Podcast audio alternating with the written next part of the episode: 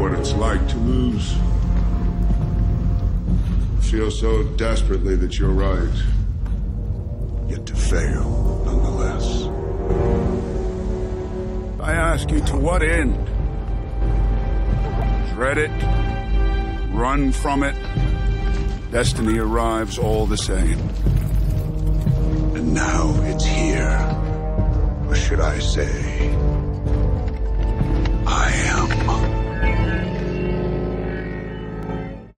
ladies and gentlemen. This is the Royal Club Wrestling Podcast with yours truly. I am the franchise. It is May 31st, 2019, obviously. I am coming to you as I'm recording this. I actually had already recorded month in review. I literally did. I recorded it this morning, had it all set, was going to do the editing tonight when I got off of work. And then I came across something that just had to happen. Just had to happen. I'm a guy, I'm going to get into that as I get into the rest of the month. And it's very ironic that the news that broke today is the it it happened on the final day of the month. I will get into that a little bit later, but the month of May was filled with a lot of things.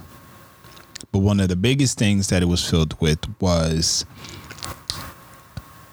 double or nothing. AEW's very, I won't say this very first because it did have all or nothing, but double or nothing is AEW's first, you know, it's AEW's first pay per view it's not the first pay per view with Cody, the Young Bucks under this all elite brand, but as far as the wrestling company, this is the first pay per view.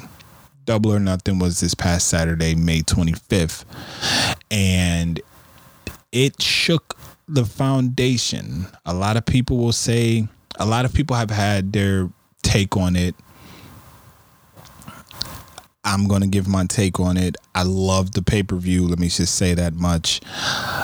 Uh, there's all the matches were great. I loved the tag team match with the Young Bucks and the Lucha Brothers. Loved that tag team match. Absolutely loved Cody versus Dustin. Brother versus brother. I loved that match. I loved how that match ended. Probably a little bit too bloody for me you know, yes, we miss as WWE fans, as Attitude Era fans. Let me change that. Attitude Era fans, we kind of like to see this. we like to see blood, but this was just, man, he looked worse than Stone Cold WrestleMania 13. Honestly, that's my. I I believe that that oh that blood was just gushing and it was woo. but was a great match. I love the ending. It reminded me of i wasn't i wasn't into wcw at the time but it reminded me of dusty rhodes and dustin when dusty had cut a similar promo to dustin about I don't need a son, I need a partner. And for Cody and Dustin from for Cody and Dustin to reenact this was very, very powerful. I love that. I love to see that that atmosphere. And of course, the moment of the night. The debut to AEW of Jon Moxley, aka Dean Ambrose. Showed up at the end, walking through the crowd, very shield like. Gets in the ring, hits Jericho with the dirty deeds. I don't know what they're going to call that now because he's not Dean Ambrose and they called it dirty deeds because of Dean. So I don't know what they're going to call that because when he hit it, he didn't really, they, they didn't say the move. Um, but he did make his arrival. He did say that this arriving at debuting at AEW was his best, his greatest moment in wrestling, topping him winning the WWE title. Now, it's funny I say bring up the WWE because also during this week,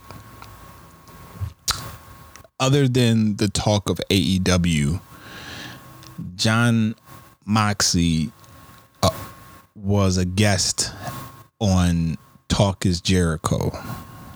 And he proceeded to in the nicest way possible bury the WWE. Like this is what he did. He in the nicest way possible buried them. And before I get into the AEW inter- the Jon Moxley interview, I wanted to sit back and I want to actually play the audio of the best of double or nothing. We use the word revolution because this is a revolution.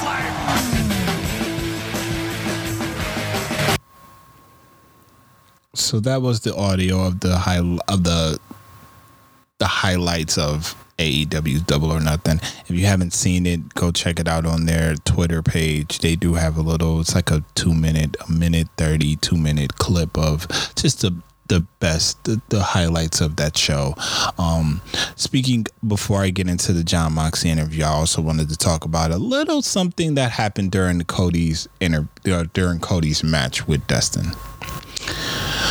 Cody's entrance. Cody's entrance. When I seen the entrance, when I seen the throne, very symbolic, very subliminal. Not even say subliminal because it was a direct shot. To see the sledgehammer, Brandi bring out the sledgehammer, present it to Cody tells Cody go up there. He walks up there and she says destroy. Like she yells like destroy it, and and he destroys the throne. He breaks the throne. And when he did this, I said the battle lines have been drawn. Now, I've seen people go about the internet and they said things like what what Triple H needs to do is Triple H needs to uh, break the break the statue of of the American Dream Dusty Rhodes. He needs to break that that bronze statue. Listen, Triple H is not going to do that. This is competition. This is what trip. This is honestly what I believe. In my opinion, this is opinionated show. I believe that Triple H kind of wants to see another wrestling fad. He wants to see another competition. He, it's what I think. Him and Dustin didn't lead him. The WWE and Dustin didn't part on bad terms. Cody didn't part on bad terms. Jon Moxley, he didn't part on bad terms. So all the people that are that that made that statement, that would just that would piss both Cody and Dustin off. Like, don't like no. But speaking of parting ways with the WWE, let's segue into Jon Moxley, Dean Ambrose, Talk is Jericho. It was very interesting. I see nothing wrong in what he said. Nothing wrong. A lot of people want to do the comparison between Moxie's interview with Jericho and CM Punk's interview with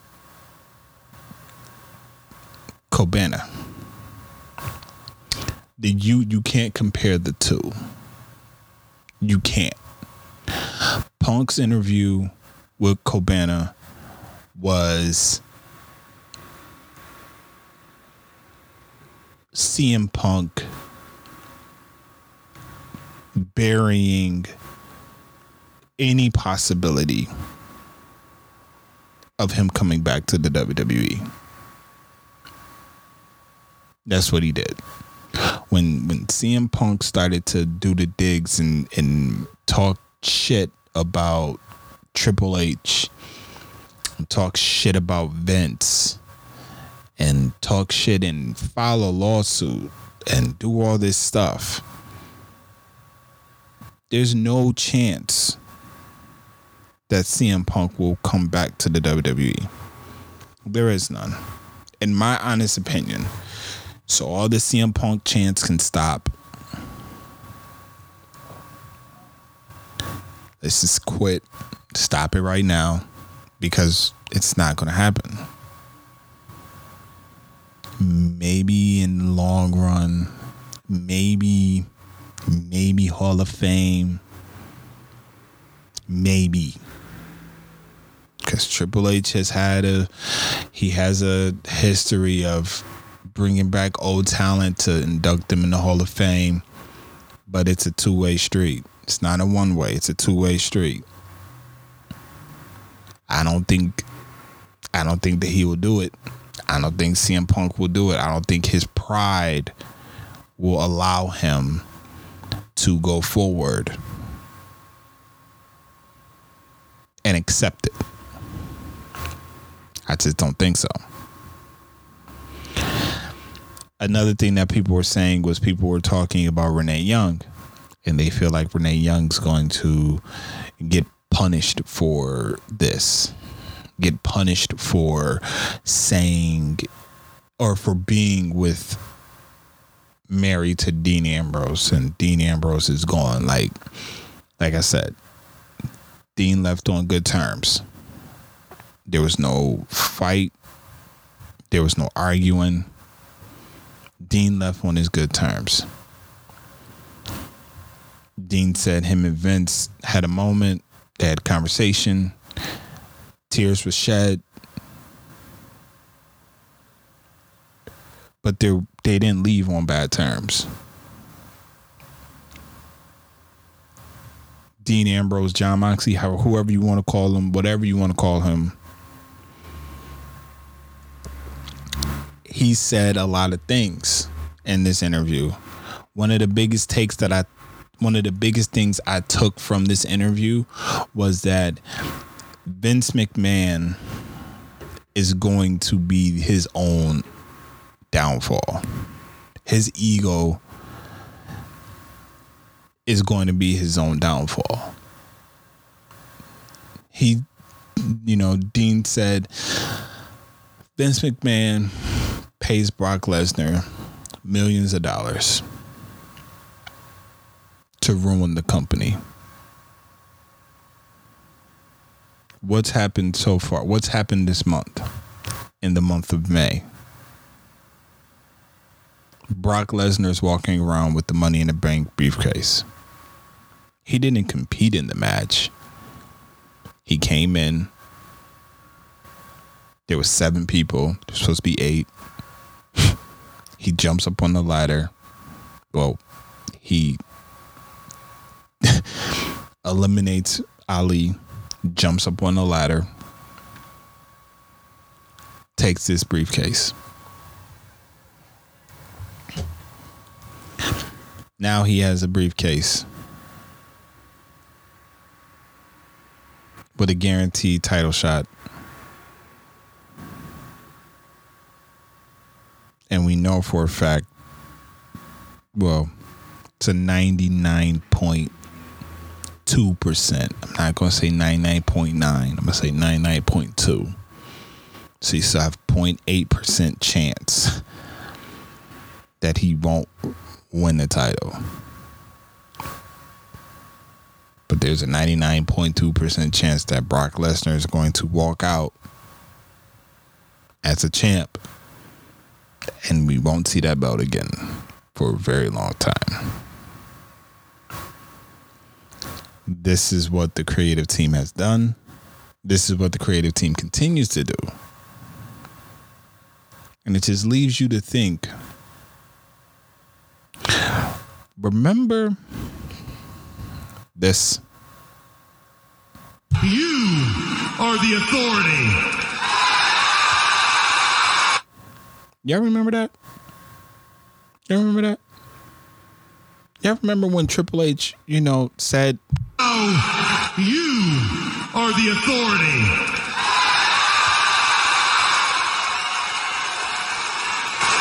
Y'all remember that. I remember that. Yet, we're not the authority. We don't have say in what happens and what's going on and how things are working and none of that.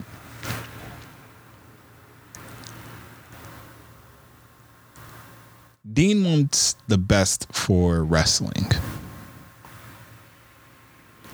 Dean was saying in the interview how, as he was getting himself ready to return, he was coming up with all these ideas because he started to get the itch and he was watching old wrestling and had these ideas and all this, but he knew it wasn't going to happen because he knew the creative team wasn't going to do it. That's what he said. And I agree with him all the way. That's what's going to happen.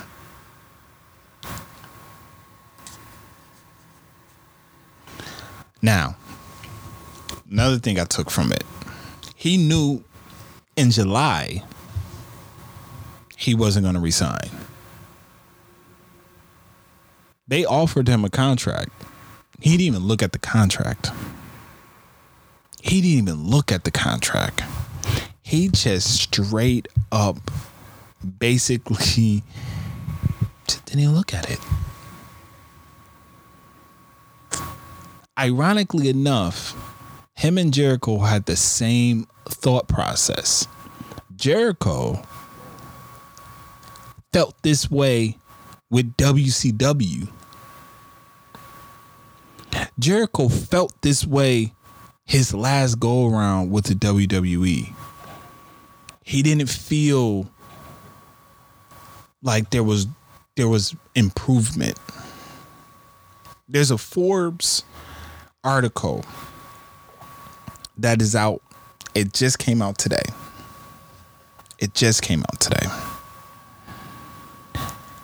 Saying that the WWE morale is the worst it's ever been. And Vincent Kennedy McMahon is taking the blame.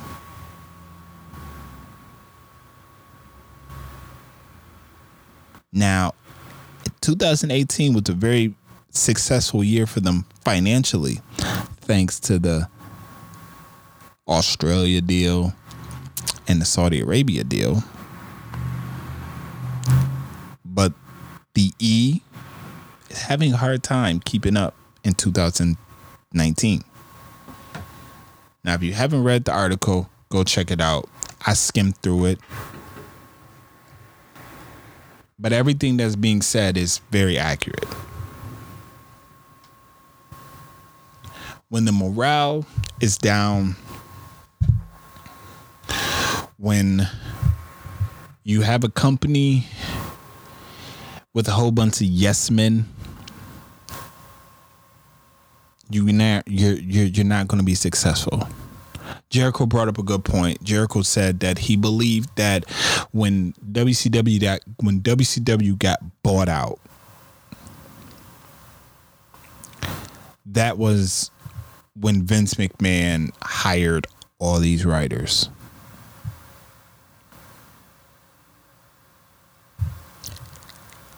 And that's when he things changed. Now, me, I'm an I'm a wrestling fan. Obviously, this is a wrestling podcast. I'm a wrestling fan. I can't as much as it is it pains me sometimes to watch the product, the WWE. I watch it. And it makes me sick to my stomach sometimes. Just like Dean Ambrose when Dean would get there on Mondays, Dean was saying in the interview with Jericho, he told Jericho, I get sick to my stomach on Mondays. Creative was getting bad. They wanted Dean to do things that Dean didn't want to do. If you have not listened to Talk is Jericho with Jon Moxley, the emancipation of Jon Moxley, please take some time and wa- listen to it. Listen to it. Pay close attention to the things that he is saying. He just wants the best. AEW is not competing with the WWE.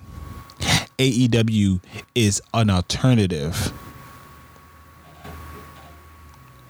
from WWE. That's how I'm looking at it. I can't wait for October. I can't. I can't wait. Because if this is going to make Vince and the WWE change their like alternate call an audible and change for the better because when AEW comes out there's going to be a shift. I feel it. A shift is going to come it's not a war. They're not competing, like I said, but the shift is going to happen. And a lot of fans are going to gravitate towards AEW, especially, and I brought his name up earlier, if they were to get their hands on CM Punk. Because there's a word going around all out which is AEW's another AEW event taking place in Chicago. Out of all places, Chicago. They're trying. They're trying to get CM Punk. And if AEW gets CM Punk, I said the battle lines were drawn. I think I will say the war is on if they get CM Punk. Cause you know CM Punk. CM Punk may AEW may not want to compete with WWE, but CM Punk will compete. CM Punk will make it his goal to do whatever he has to do to try to bury a I mean bury WWE in many ways. In many ways. So,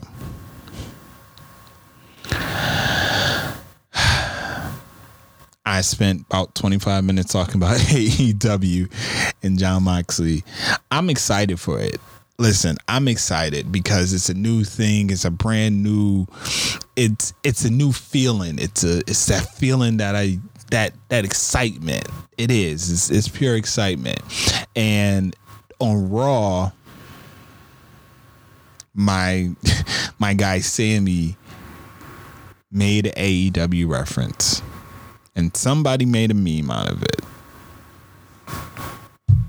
You could ask me anything. You could have asked me about AEW. Hey, Palmas. I have a problem. What do you Mr. McNeil, have a problem? What are you in the parking lot? You stay here! You stay here with Stephanie! You take me to him! Take me to the son of a bitch! Take me to him! Come on! Go, go, go, go, go, go! Go, go, go, go, go, go, go, go! Where's the son of a bitch? Where is he? Where are they? God! I love it. I love it. I love that. I love it. The, uh, WWE knows this. They know what they're doing. I just hope that they know it, it. They need to change the product. They need to do something. Cause right now it ain't looking good. It ain't looking good. It's not looking good this Saturday, June 1st, WWE NXT TakeOver 25. Then we have Super Showdown, which, if you know by now, I've made it very crystal clear. I will not be watching, covering, I will not be watching Super Showdown. I will not be doing a prediction show, a recap show, nothing. I already made that announcement, which is why Takeover, I'm doing a Takeover post show. This is going to be somewhat of a little bit of a preview show for NXT Takeover 25. I'm going to go through the card. I'm going to give my predictions on who I feel is going to win, and I'm going to go from there. And then I'm to end it with my best and worst of WWE and wrestling as a whole as far as the month of May. So before I get into well, let's let's get into all that right now. Let's get into all that right now. So I said earlier I had already recorded this episode. I already did. And I said, but something happened that brought me back to record again because I had to do this. I had to do. This was the last this was the last day of the month. Let me, you know, what else could happen? Well, a couple days ago, well actually, not even a couple days ago, yesterday on Twitter, the WWE posted something on their page. They tweeted a video. And the video is of Stephanie McMahon herself. The WWE renounces and, in fact, condemns the behavior of Brock Lesnar and Paul Heyman on Monday Night Raw this past week. Brock Lesnar walked to the ring with the Money in the Bank briefcase fashioned as some kind of boombox, uh, let alone making promises about announcing who they were going to face and cash in the Money in the Bank briefcase against, which they did not do.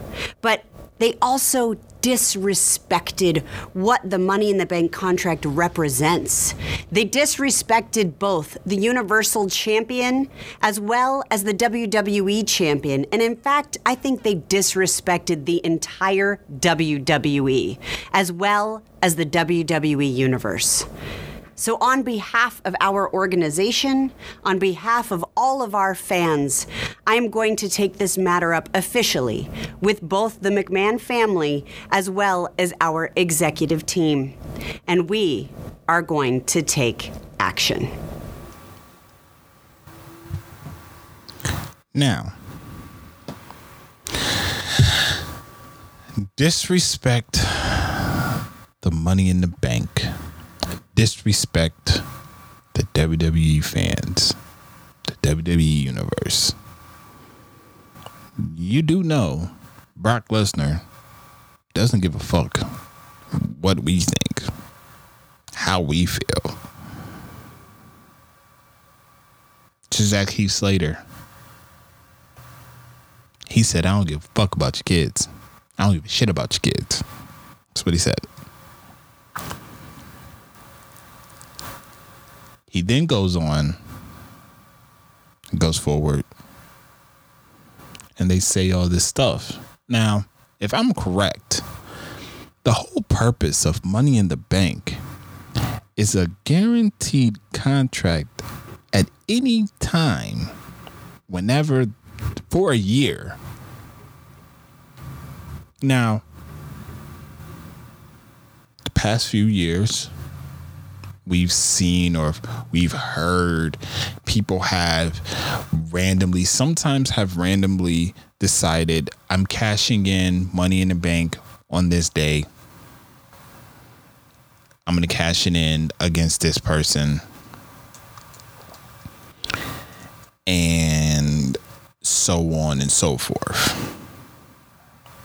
Right? This is what happens. So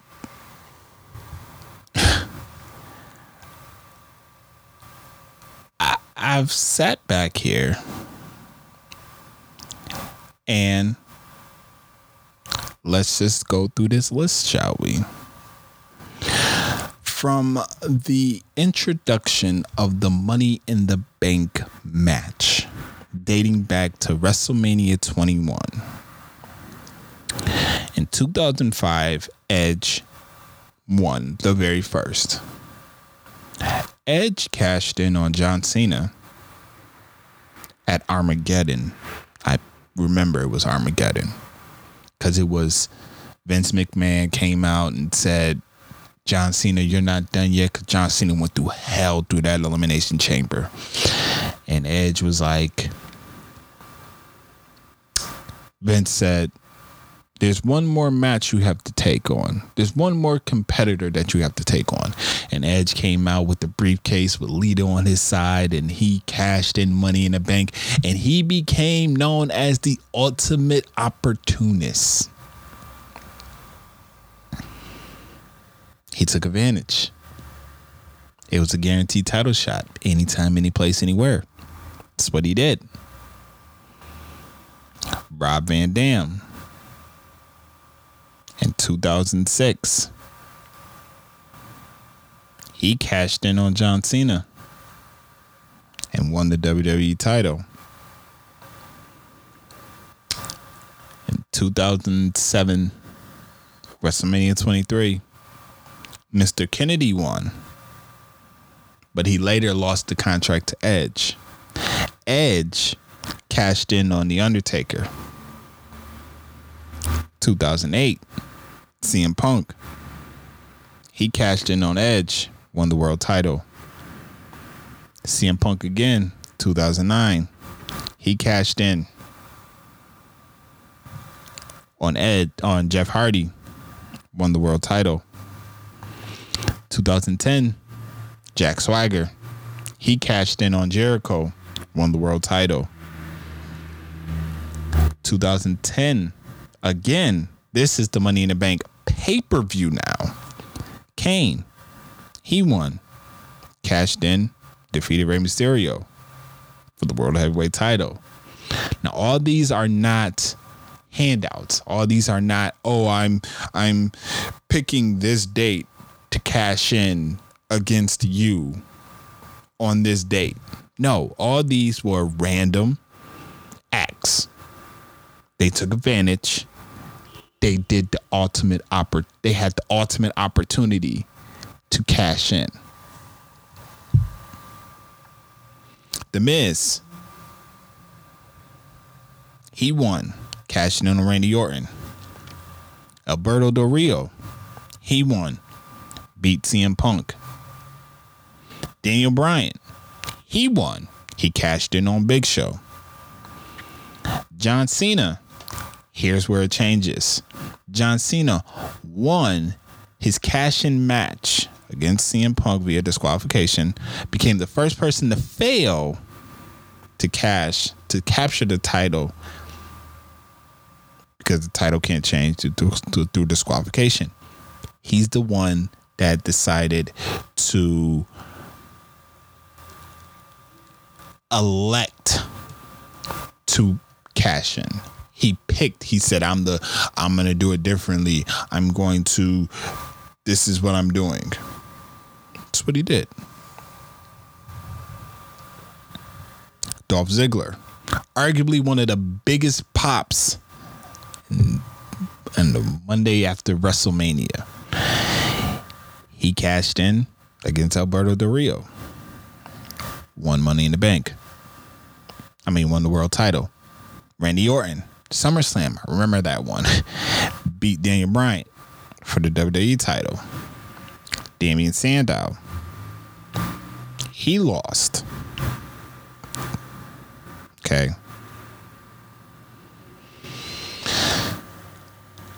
Seth Rollins. We all know. He beat Brock Lesnar and Roman Reigns. WrestleMania. Sheamus. He beat Roman Reigns. Remember that? That was Survivor Series. Dean Ambrose. I remember that because Seth Rollins won back the world title. Dean Ambrose came back, cashed it in. Baron Corbin. He lost. Braun Strowman. He lost. Braun Strowman kind of said, I'm going to cash it in. So we're now stuck where Stephanie is saying they cheated the system. This is what they did, blah, blah, blah, this, that, and the third.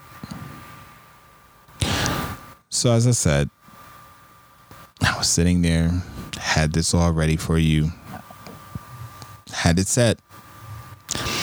Then I'm at work. And then I see this.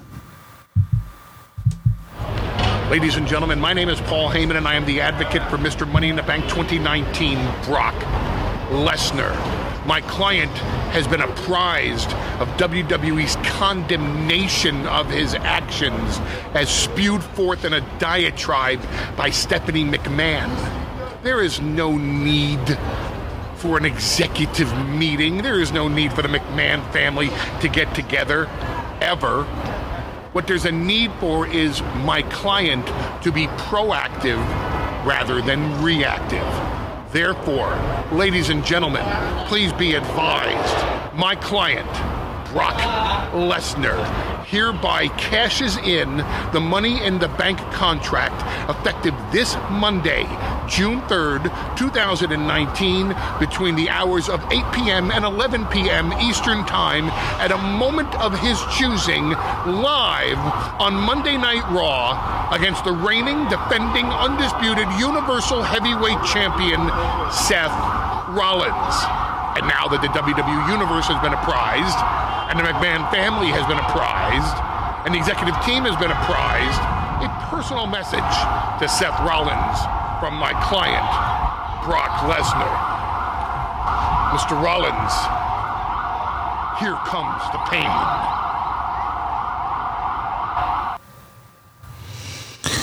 So, this Monday, allegedly, we're having Brock Lesnar cash in sometime on Monday against Seth Rollins.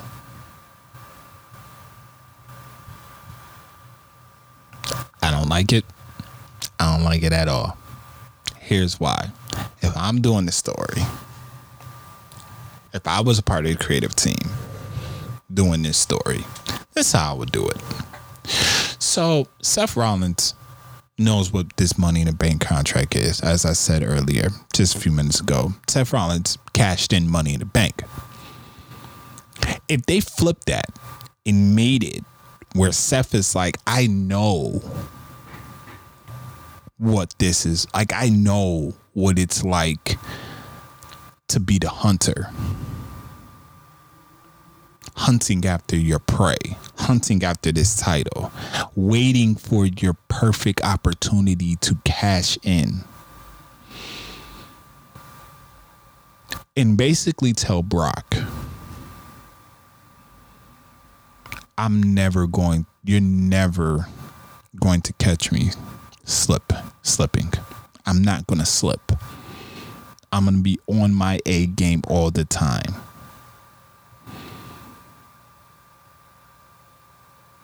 Now, just a, a, a quick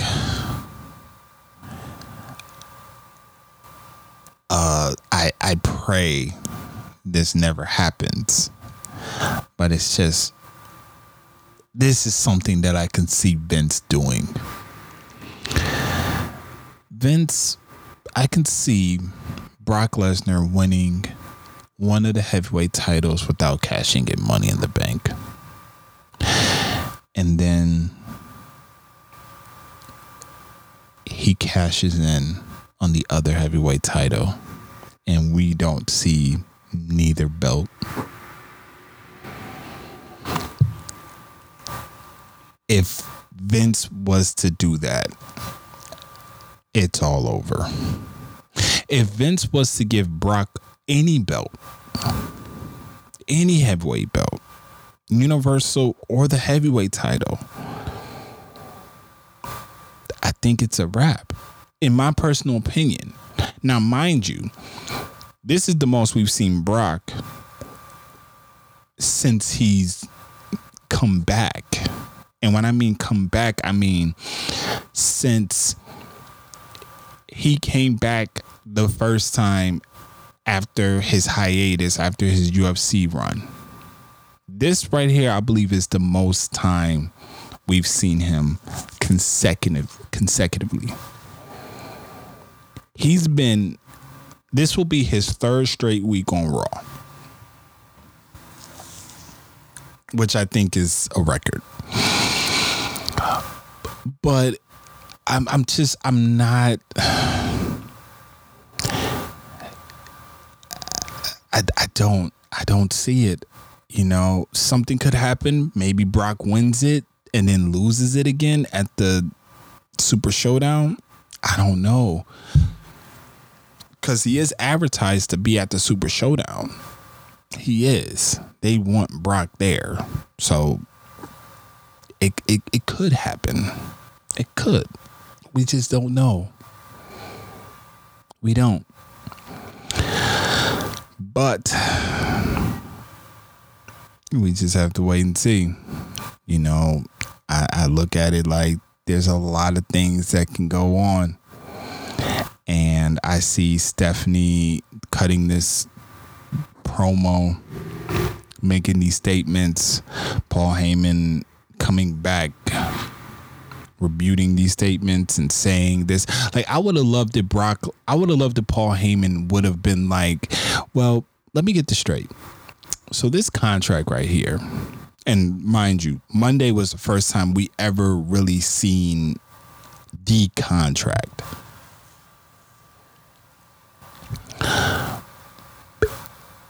He goes,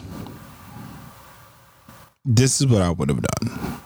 I would have said, Let's go through the list, shall we? Just like I just did. Just like I just went through the list of all the people that have won money in the bank and cashed in. Just kind of be like, okay, mm, if he's in the ring and Stephanie's there, he'd be like, okay, let's let's just look at the time. Let's look at the screen real quick. Let's just look and just start running through the list and bringing it up and saying, how did he cash in? How did he cash in? How did he cash in? None of them said, I'm picking this date. I'm saying when I'm going to cash in. They just cashed in. My client is entitled to do the same thing.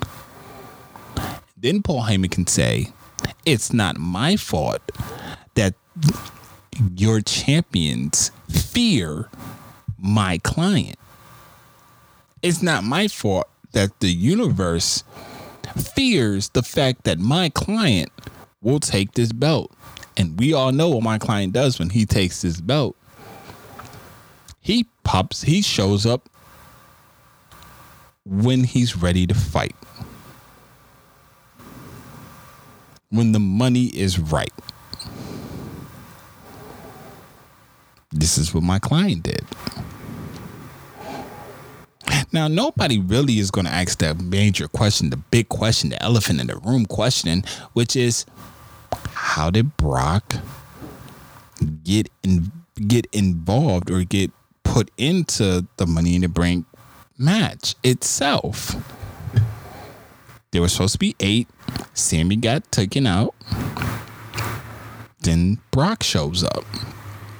Now there was reports that came out that, you know, um, uh, the the creative team and the producers got with the te- got with the competitors and told them that Ali was going to be the one to almost get the get the briefcase and then someone the eighth competitor was going to come out and interfere. But no one's no one knew who it was. Then it was the report that Ali was going to win. Then, if you listen to Booker T's podcast that he has, he brought up how he ran into Paul Heyman at Money in the Bank, and he ran into um, he seen Brock Lesnar right before he hit the ring.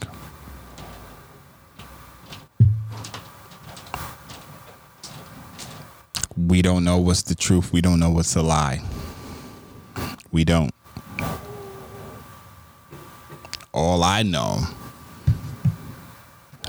is they need to do something. They need to this this whole notion of oh they're doing this they're they're doing like the money in the bank they they have to tell us when they're it it defeats the purpose of money in the bank then. It does. It really does. Then fun fact. You want to you want to know a fun fact? So here's a fun fact for you. According to Reddit user Waiting on Network, WWE currently has 56 wrestlers employed on Raw and SmackDown who hasn't wrestled a TV match in 2 weeks. Only 7 of the 56 are injured. So that means 49 wrestlers 49 wrestlers are not have not taken any haven't been in any match in 2 weeks. Think about that. But we're stuck. I'm already I'm already going through my list of of of negatives about the month of May. Most of it involves the WWE. 49 wrestlers are medically cleared to compete, yet we don't see them. Yet we get Baron Corbin versus Braun Strowman. We get Braun Strowman versus Bobby Lashley versus Sami Zayn versus Drew McIntyre. We get the same old repetitive matches over and over and over again. Literally, Raw and SmackDown has become a rerun show. And Raw and SmackDown is literally back to back. You get a pay per view. Some you get a pay per view either in the middle of the month or at the end of the month. So then you have Sunday, Monday, Tuesday. Back in the day, you had it Sunday, Monday, Thursday, or Friday. So you had a gap in between. You don't get that no more. It's literally back to back. That kind of gets that kind of dreads hangs on you. And then if you got the network, you got NXT on Wednesday. I'm glad with the, Fox deal that SmackDown, I believe, is moving back to Friday. So I'm happy about that. I'm happy to see that.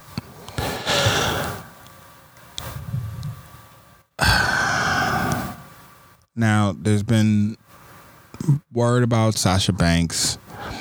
Um, her and Vince apparently, apparently in a meeting, reports. I just go off of what I read. They met to discuss what's going on. I would love to see Sasha Banks come back, but I would love to see her come back as a heel. Get rid of this face. Let her go back to being the boss. Um, they have the new segment on Raw, the electric chair. I'm not a big fan of that. It it's just, it's it just it's cheesy to me. Um, the the women's tag team it's just a joke now. It is. It's pointless. The biggest thing about the big the one thing that I'll say I like I liked about this month of May for WWE was the introduction of the wild card because that's the beginning process of them phasing out the brands. I think that's it's the beginning stages of that. And then also Brock Lesnar in the briefcase because he's with the boombox. I love I love the idea of him doing it because that's what Brock used to do. You know, Brock did this before. Brock did this when he was feuding with Eddie Guerrero. This is what he did. He did the whole entire, you know, stitch and you know, had the Mexican band out there and he was had the sombrero and doing a little Mexican like dance and all this. It was it was funny. Like Brock is Brock can be an asshole, but he can be very funny as an asshole. I'm a big Brock fan. I just don't like Brock with the title. I don't. So, I mean, for the most part, that's the only good thing that they have going is they have the wild card, but we all know it's just the it's just Roman on both Raw and SmackDown, and the champs on Raw and SmackDown. But I know I won't say the champs because Seth hasn't been on SmackDown, but Kofi's been on both shows. Now Kofi doesn't. He rarely competed on Raw, but he has competed on Raw from time to time. But we'll see. We'll see. We haven't seen Finn back on Raw. Um, but we'll see. We'll see how this plays out. We will. So, other than the wild card rule, Brock Lesnar having the Money in the Bank, Beast in the Bank. Remember, I'm I said that they were going to mark or they were going to phrase him as that. Michael Cole started it. You heard Paul Heyman say it once or twice. The best things that's going in WWE. I like the wild card, as you know, I stated about that. Brock Lesnar, Beast in the Bank. I it would have been better if they would have originally just had him have the briefcase and he doesn't do what he's about to do. I don't believe that he's going to cash in on Monday. I think he's, you know, it it just I, I just I, I don't know. I really don't. That's the one thing I'll say is you really don't know what to expect now. But at Money in the Bank, they did announce that the next night they were going to introduce a new title, and Mick Foley was going to be there. This is probably the best thing that I believe is going right now because of one thing and one thing only, and that's R-Truth. So before I before I get into why R-Truth literally is making the WWE like entertaining again, let's just go back, shall we, to the introduction of this title. For those superstars looking to step up, I can tell you from experience that it takes a lot to make a mark and to be a champion in WWE. It is. Now, what makes this this promo was so dreadful like it, it was it was horrible because as if you watch the promo you do realize that foley is revealing the title already Like he, it's it's it. He has it in a in a, like a little bag, but the bag is like the little carry bag. It looks like you can see the title already. It was just horrible and just just listen. It's an obsession that consumes you throughout the day. Every single moment of every single minute of every single hour. 24 hours a day. Seven days a week.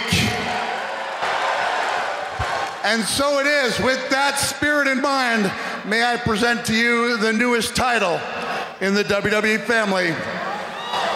May I have a drum roll, please?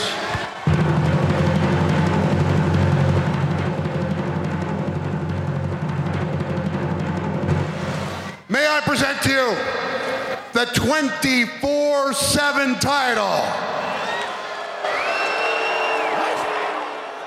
Now, as the name may imply, this I don't even want to go any further. The 24 7 title.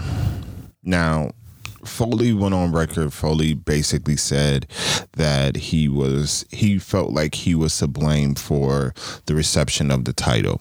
Foley, if you ever listen to this podcast, you're not to blame for the reception of the title.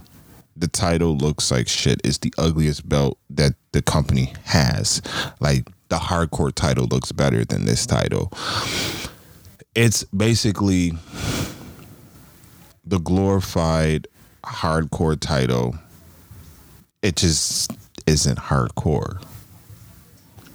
It's the PG version of this title. It is. Everybody knows it. When people seen it, that's what they thought. Now, the best thing to come out of this, like I said, is our truth. And the reason I said it's R-Truth is because like you get things like this and he does he's on Twitter with this.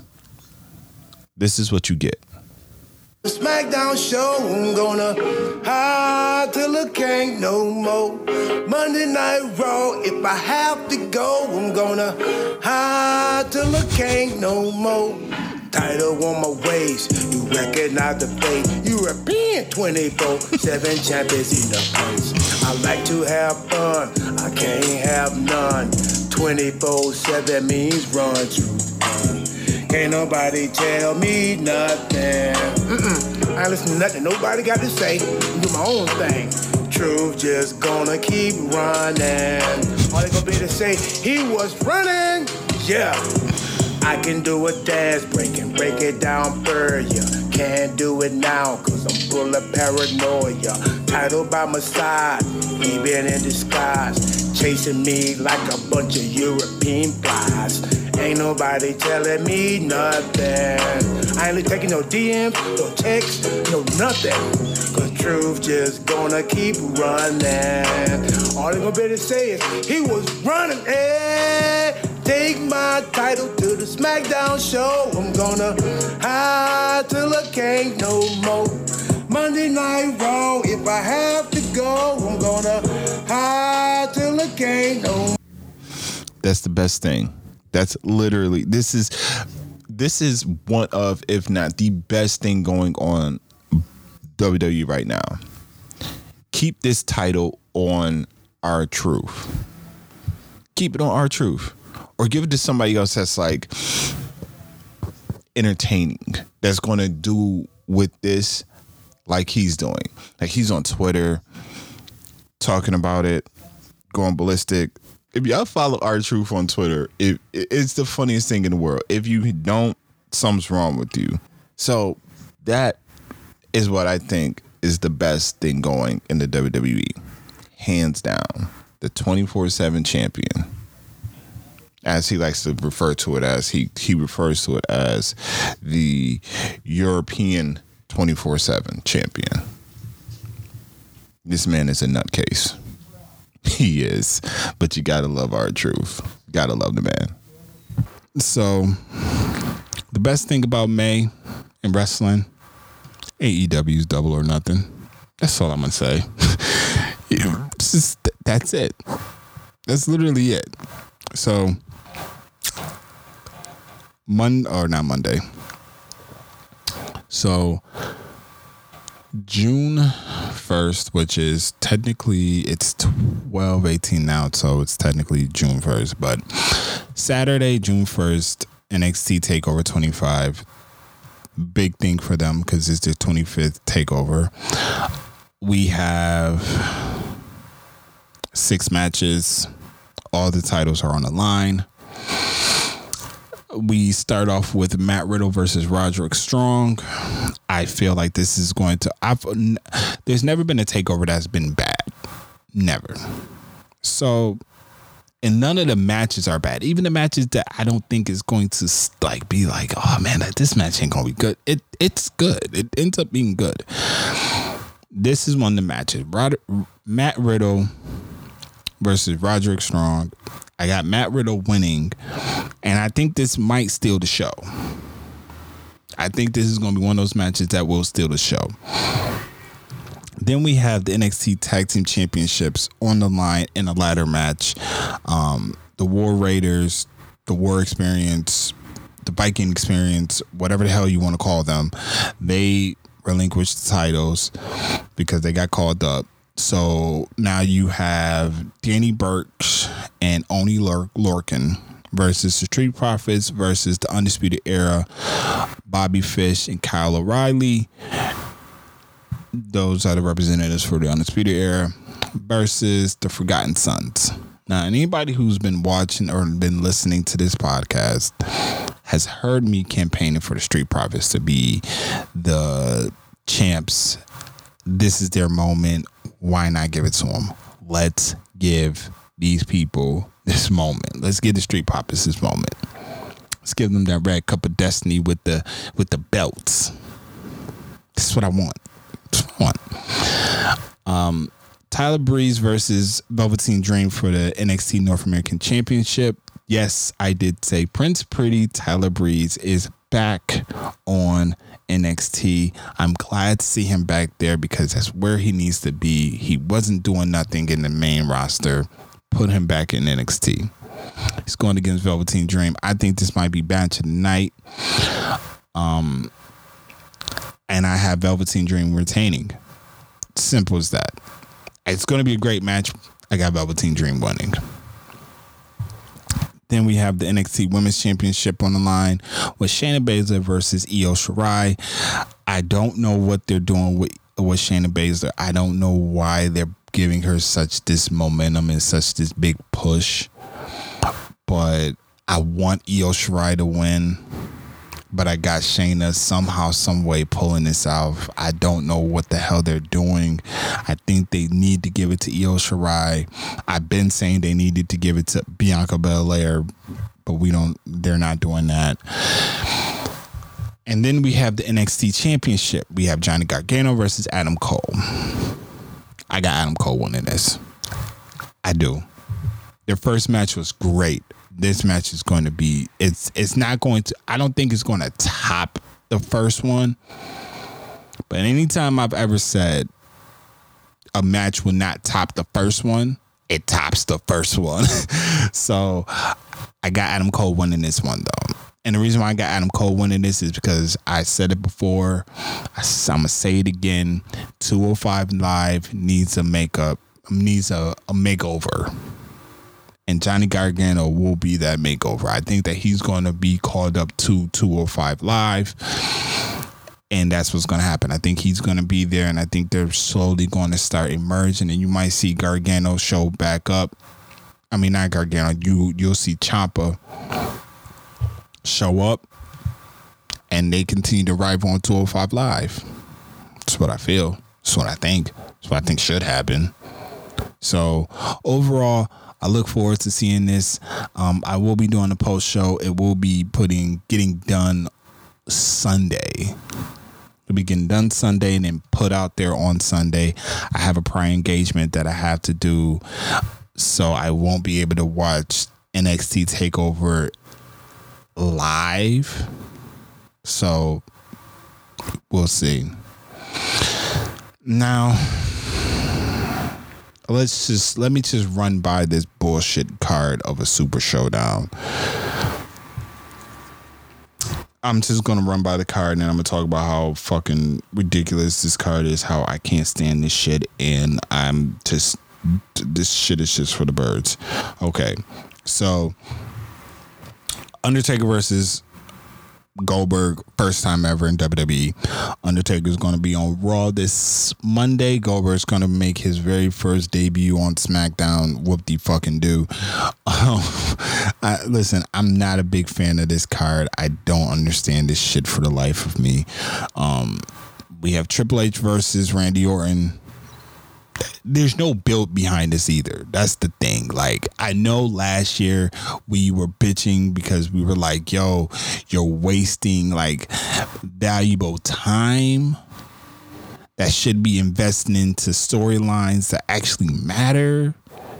And now you're having a super showdown and you're not even doing no build for this, no nothing. You're cutting, you're having little vignette promos and things like that but it's nothing. Like Randy Orton's not talking about this match. What the hell is Goldberg and Undertaker going to do on Monday and Tuesday? What? Um, the only thing we have is we have Universal. We have Seth Rollins versus Baron Corbin. They're feuding. Dolph Ziggler versus Kofi Kingston. Well, Kofi Kingston. I mean, Dolph Ziggler has come out and attacked him and cut promos towards it. Um, now I do have a que- I do not have a que- I do have something to say about Kofi Kingston and the WWE Championship. I feel if I'm creative, this is what I would do. Why is Ali not competing for the WWE title? Why is Ali not holding a gripe with Kofi Kingston? Because if it wasn't for the fact that Kofi, I mean, if it wasn't for the fact that Ali got injured, Kofi wouldn't be in this position. Why are they not saying that Ali should have some type of feel some type of way, have some animosity towards the success that Kofi has? We can even go with him being jealous, like you stole my spotlight, you stole my opportunity. Why is Ali not going after the title? Why is he not even being brought up in this same atmosphere, same realm? Why? That's what I want to know. But we have Kofi versus Dolph Ziggler. We have the Demon versus Andrade. I'm telling you this right now. Demon's not going to lose. Um, we have Roman Reigns versus Shane McMahon. Braun Strowman versus Bobby Lashley. How many times have we seen this?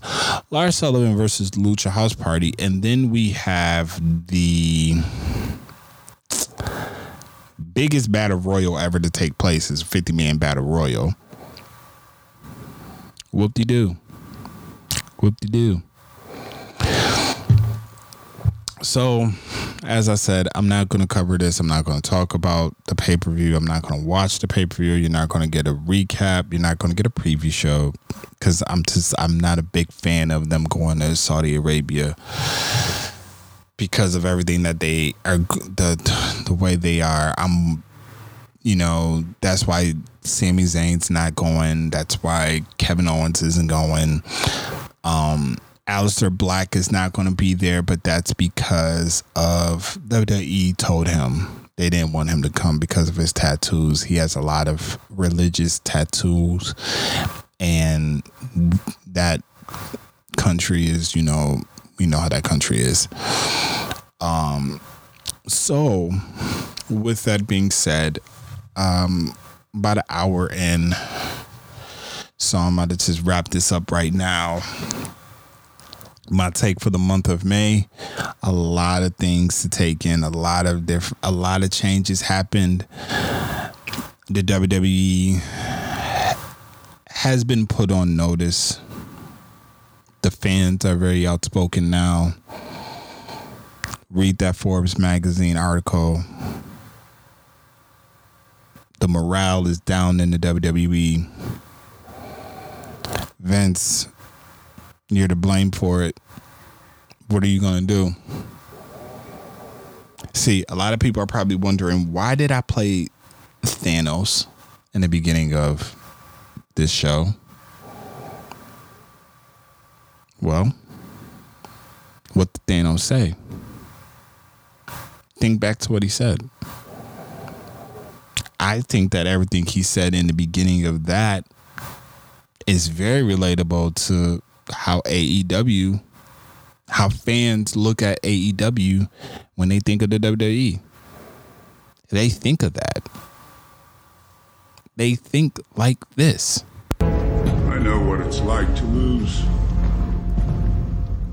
Feel so desperately that you're right. That's Vince. Fail, nonetheless. He's failed. I ask you to what end? Dread it? Hmm. Run from it? Yep. Destiny arrives all the same. And now it's here. AEW. Or should I say, I am. That's AEW for you. That's us. That's us looking at AEW like, and if all else fails, the WWE, y'all can end up just like this.